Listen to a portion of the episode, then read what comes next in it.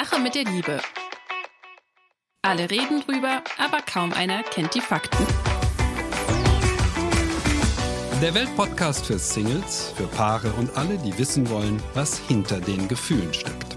Mit den Single- und Paarberatern Anna Peinelt und Christian Thiel.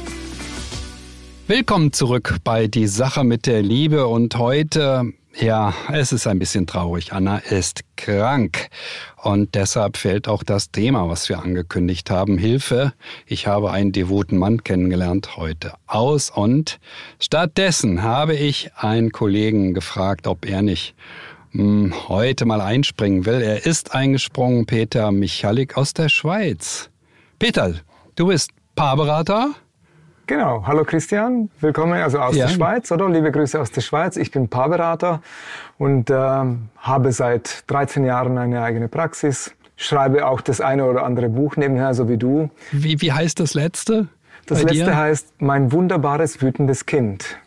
Ah, mein wunderbares wütendes Kind. Okay, also du hast Kinder, wir hören das schon. Genau. Und zwar drei Stück. Ja, das ist doch schön.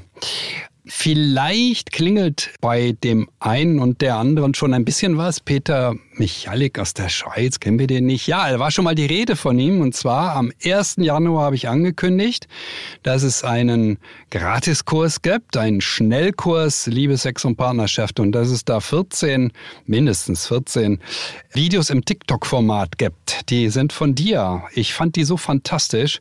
Gut, dass ich gesagt habe, die hängen wir hintereinander und das kann man als Kurs buchen. Und dann haben wir es nochmal verlängert auf 28, weil es so beliebt war. Genau, da war ich auch ganz gespannt, weil man weiß es ja nie vorher, wie diese Videos ankommen oder welche äh, die, die äh, sind, die am meisten Aufrufe haben. Und spannenderweise auf Platz 1 ist ein äh, eigentlich ein ganz kurzes Video und zwar mit dem Thema die beste Möglichkeit in einer Beziehung etwas zu verändern ist darauf zu warten, dass der Partner oder Partnerin anfängt. Sie lassen das jetzt mal so sacken, ja, weil ähm, das gab etliche Mails an mich, die sagten, Herr Thiel, das Problem ist, die Videos funktionieren nicht von dem Peter Michalik. Der sagt immer nur einen Satz und dann fängt er wieder von vorne an. Und dann musste ich immer schreiben, ja, das ist richtig. Das ist ein sehr kurzes Format. Hm, ich konnte das auch gerade ganz schwer hier erklären, als äh, die Redakteurin noch im Raum war. Äh, die wollte wissen, ja, wie, wie, wie, was, wie geht denn das? So, so kurze Videos, ja. Also es sind wirklich Gedankenanregungen, die beste Variante, etwas zu verändern. Wie ging's genau? Die einfachste Möglichkeit, in einer Beziehung etwas zu verändern, ist darauf zu warten, bis der Partner oder Partnerin damit anfängt. Die einfachste. Es oder ist die so, schnellste. Es ist, so, es genau. ist so ironisch auch noch. Ja, ne, es genau. ist die einfachste ja. Möglichkeit. Ja, es ist die allereinfachste. Wir warten also, dass der andere anfängt. Es soll ein sehr, ähm, wie soll man das ausdrücken, wenig erfolgversprechendes System sein, wenn alle darauf warten, dass der andere anfängt. Was passiert dann in einer Partnerschaft? Also vielleicht muss ich das ein bisschen erklären, wie das dazu kommt, zu diesem Spruch überhaupt. Ja? Weil äh, ich lasse mich ja immer wieder von den Paaren, die zu mir in die Beratung kommen, inspirieren. Und dieser Satz, quasi ich habe gewartet, bis mein Mann oder meine Frau anfängt, den höre ich regelmäßig. Ja? Und das also, ist Peter, ich kenne den Satz nicht. Ich habe den noch nie gehört in der Beratung. Das muss eine Schweizer Spezialität sein, sage ich jetzt mal. Und das ist jetzt also auch eine Erklärung für deine wunderbar, wie ich finde, wirklich ganz wunderbaren kurzen äh, Videos. Das sind wirklich Erkenntnisse aus der Beratung und oft auch Sätze. Genau, das ist wirklich, das sind originale Sätze. Also die Idee zu diesem kurzen Video kam mir einfach äh, immer wieder, wenn ich äh, mit der Beratung fertig war. So, was ist so die Quintessenz von dieser Stunde, die ich da gerade erlebt habe? Oder was kam mir da so entgegen?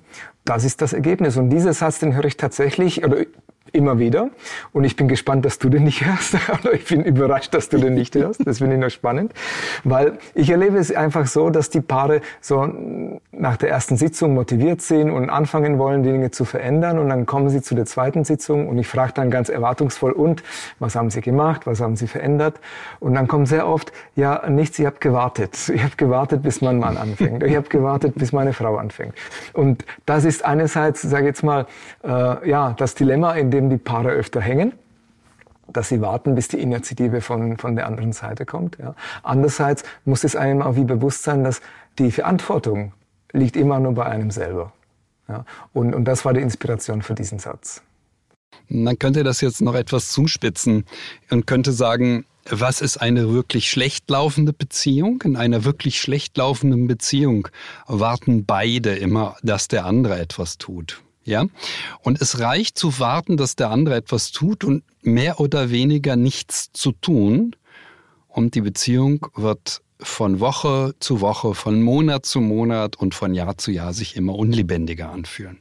Das war jetzt eine sehr pessimistische Prognose, aber jetzt komme ich zum optimistischen Teil. Also, was ist eigentlich eine glückliche Beziehung?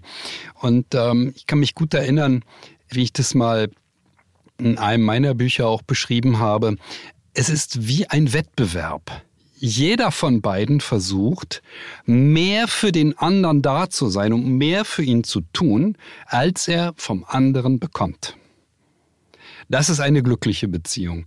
Ich muss mich bemühen, auf 100 Prozent, die ich heute von meiner Frau bekomme, 120 Prozent zu geben ja, oder 110 wenigstens, dann ist die Beziehung glücklich. Warum ist es so?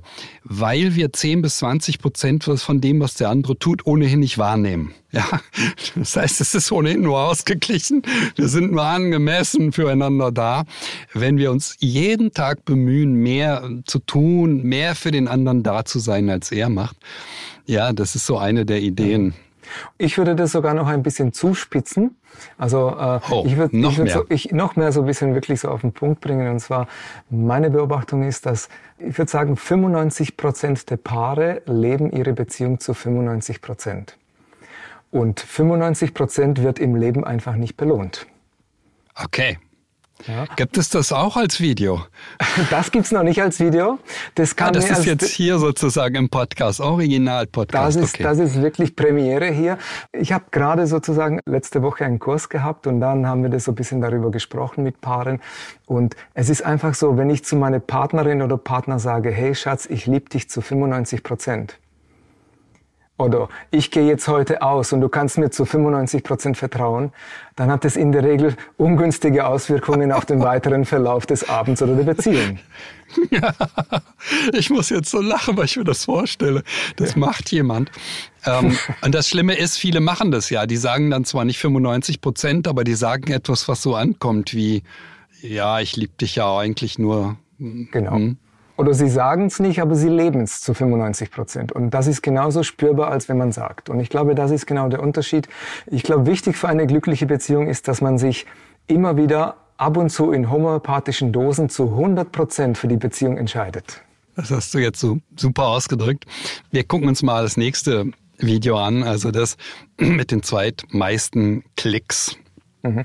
Das äh, ähm, mit, den, mit den zweitmeisten Klicks ist, äh, da geht es um die offene Beziehung. Oh nein, oh nein, oh ja. nein. Die offene Beziehung. Mhm, oh, jetzt genau. wird's pikant. Oh, Dreiecke, Vierecke, Sechsecke, Oktaeder. Ja, okay. Genau. Und äh, die Aussage in diesem Video, die ist ungefähr so folgendermaßen, ich weiß nicht, ob ich es Wort für Wort so hinkriege. Und zwar, eine offene Beziehung ist äh, kein Ersatz für eine äh, sozusagen, ist, ist keine Lösung für Probleme wie zu wenig Sex, zu wenig Aufmerksamkeit und zu wenig äh, äh, Zuneigung oder emotionale Nähe, sondern eine offene Beziehung ist sozusagen die Champions League unter den Beziehungen. Also mhm. Paare, die eine offene Beziehung führen, müssen Profi sein in Kommunikation von Bedürfnissen und Grenzen. Das ist nicht das Hauptmotiv, weshalb Menschen Beziehungen öffnen. Jedenfalls, wenn sie eine Weile zusammen sind und sagen, so, jetzt öffnen wir die Beziehung, ist der Hintergrund ja meistens, dass die Beziehung sich nicht mehr so gut anfühlt. Genau. Und deshalb ist ja zu erwarten, dass die offene Beziehung äh, zum Desaster wird und nicht, dass die offene Beziehung äh, zur Erfüllung der Beteiligten beiträgt. Das ist das, was du wahrscheinlich in der Schweiz genauso siehst wie ich hier in Berlin. Genau, die, die Schweizer sind da nicht viel anders. oh, das beruhigt mich. Also offene Beziehungen sind wirklich das traurigste Kapitel meiner Beratertätigkeit. Das heißt nicht, dass es nicht in Ordnung ist, wenn Menschen das leben wollen. Von Anfang an klarstellen, ich will so leben. Das ist zwar immer noch ambitioniert, das sagst du ja sehr schön in dem Video. Also es ist die Champions League. Es ist wirklich sehr anstrengend. Es ist erfordert aber auch sehr viel Kommunikation, sehr viel Absprachen. Aber das, was wir in der Praxis sehen, oder ich jedenfalls, ist ja eher, dass jemand erstens nicht die Beziehung öffnet, sondern entscheidet, ich öffne die, ohne dem Partner oder dem Part der Partnerin überhaupt Bescheid zu geben. Also sprich ganz äh, normale Untreue. Mhm, genau. Und zweitens, äh, wenn es äh, verabredet ist, das kenne ich auch in einigen Fällen, es wird verabredet, so, jetzt öffnen wir die Beziehung, ist leider der Hintergrund, die Beziehung läuft nicht gut und sie wird durch das Öffnen leider nicht besser.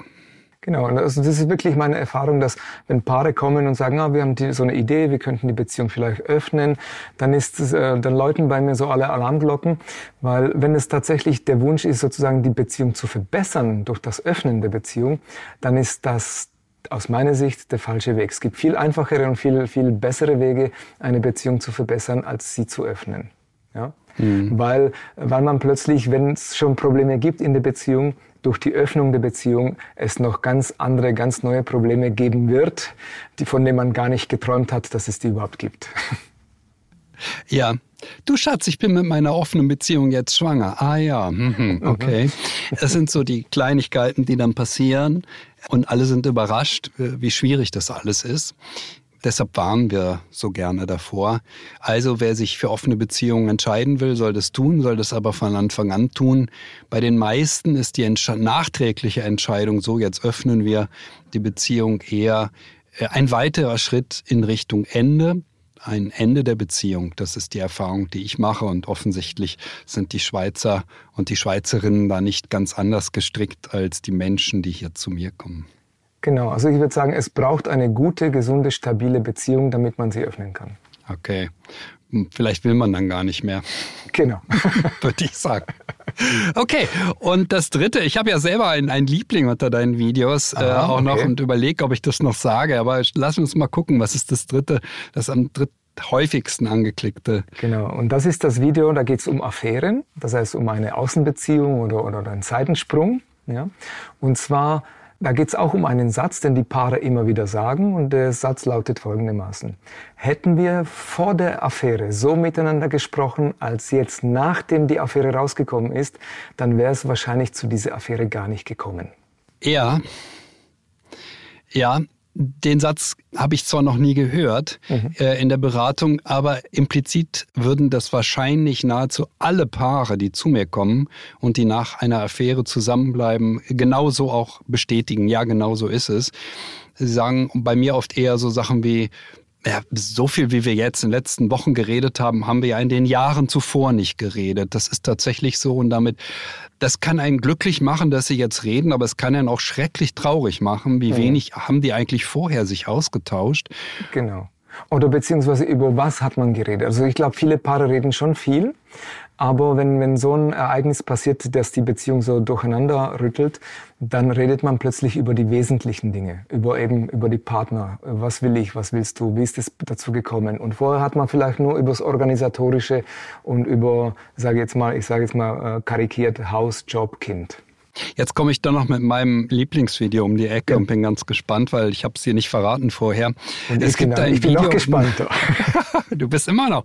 Wahrscheinlich ist es das Video, bei dem ich entschieden habe, also ich muss dafür sorgen, dass diese Videos hintereinander gehängt zu einem Kurs werden, weil du in einem Video sagst, der Grund in etwa, ich kann es jetzt auch nicht so wortwörtlich, du machst das einfach auch so unnachahmlich humorvoll und manchmal auch ironisch.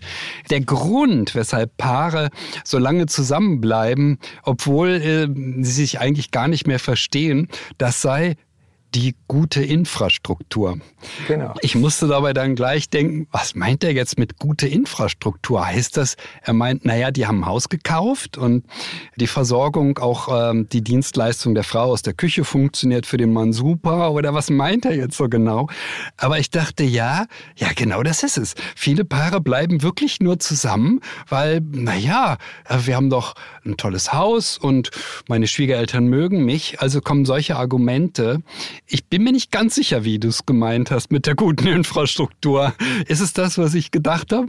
Genau, das geht wirklich in diese Richtung. Und zwar mit Infrastruktur ist gemeint einerseits natürlich das, was man sozusagen als Team in der Beziehung äh, einbringt. Also wie du, wie du, die Wäsche ist gewaschen, es ist gekocht, es wird eingekauft, also es funktioniert, oder? Das ist ein, die, die eine Infrastruktur. Die andere Infrastruktur ist aber auch vielleicht auch das Finanzielle, was es auch braucht für eine Beziehung, wenn man eine Familie hat, oder dass, dass das stimmt. Das kann auch eine Infra, gute Infrastruktur sein. Es können aber, kann auch, aber auch das soziale Umfeld, was man sich als Paar aufgebaut hat. Und ja. Ja, das kann, das, das zählt auch dazu.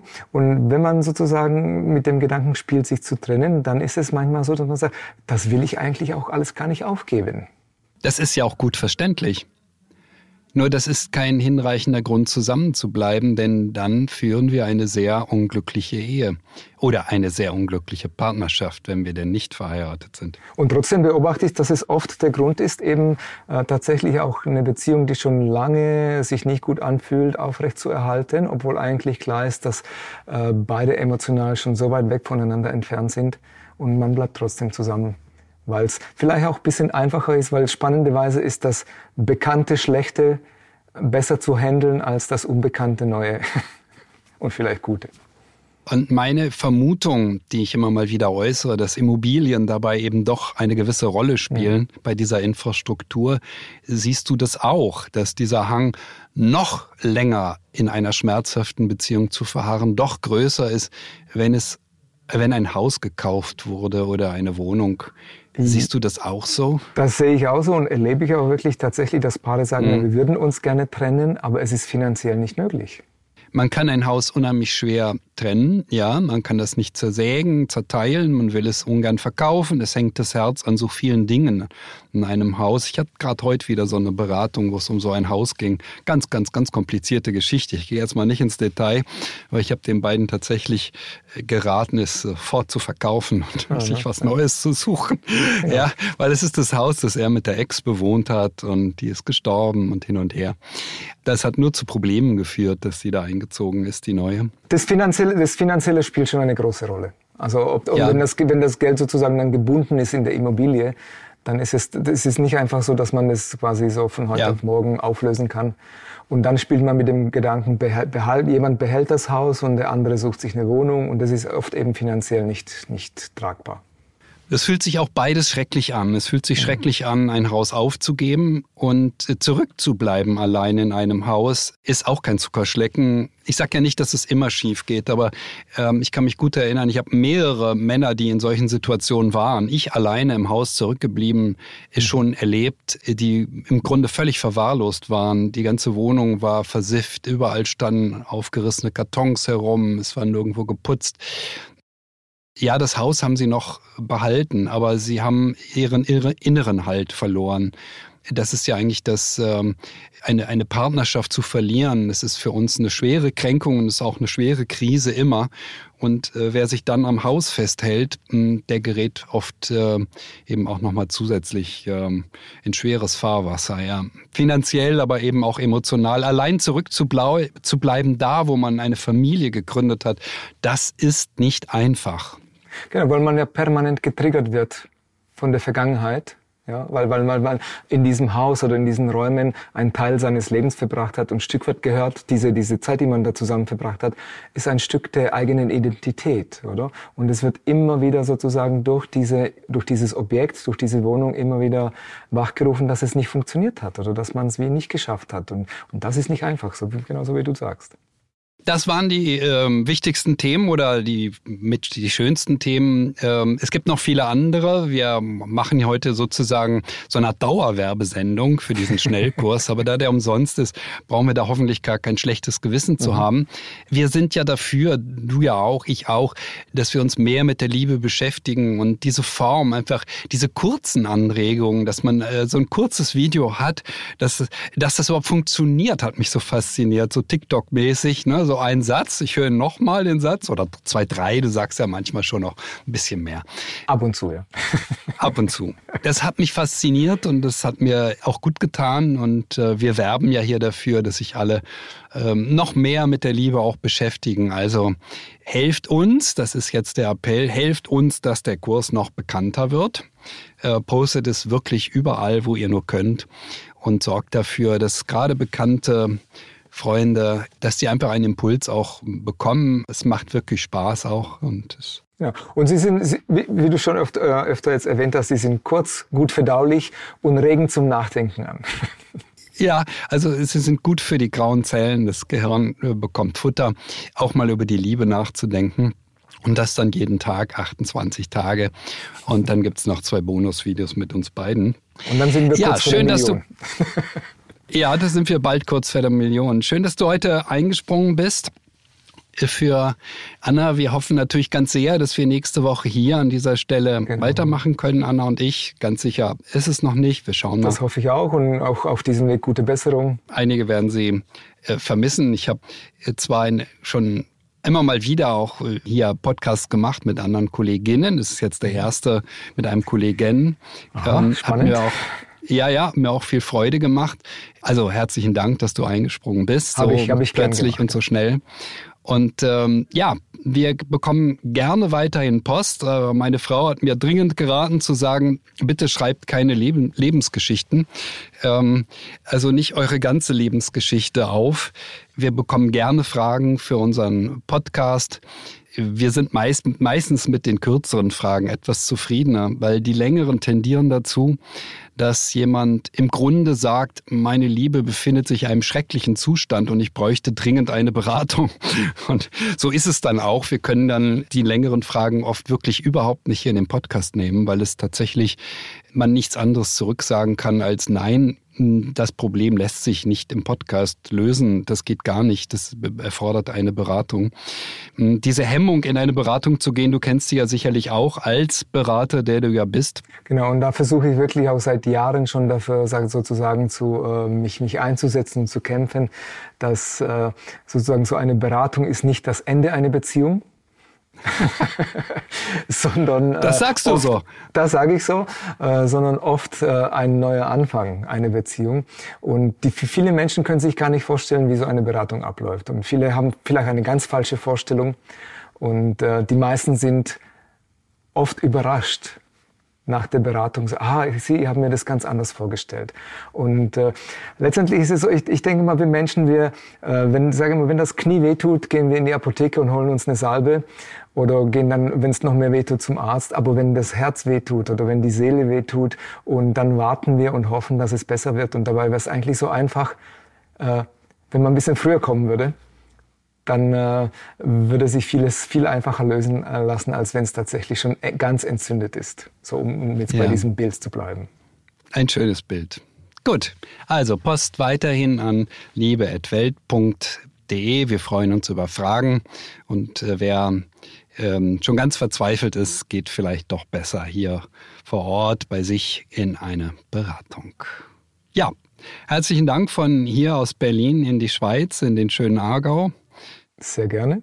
Genau, ich danke dir auch, dass ich da sein durfte, dass ich sozusagen mit dir dieses Gespräch führen darf, weil äh, wir führen ab und zu mal so Gespräche und es ist immer sehr, sehr spannend, sehr, sehr lustig und sehr bereichernd. Ich werde weiter berichten, was aus unserer Million geworden ist und ähm, sage für heute Tschüss und bis zum nächsten Mal. Ciao.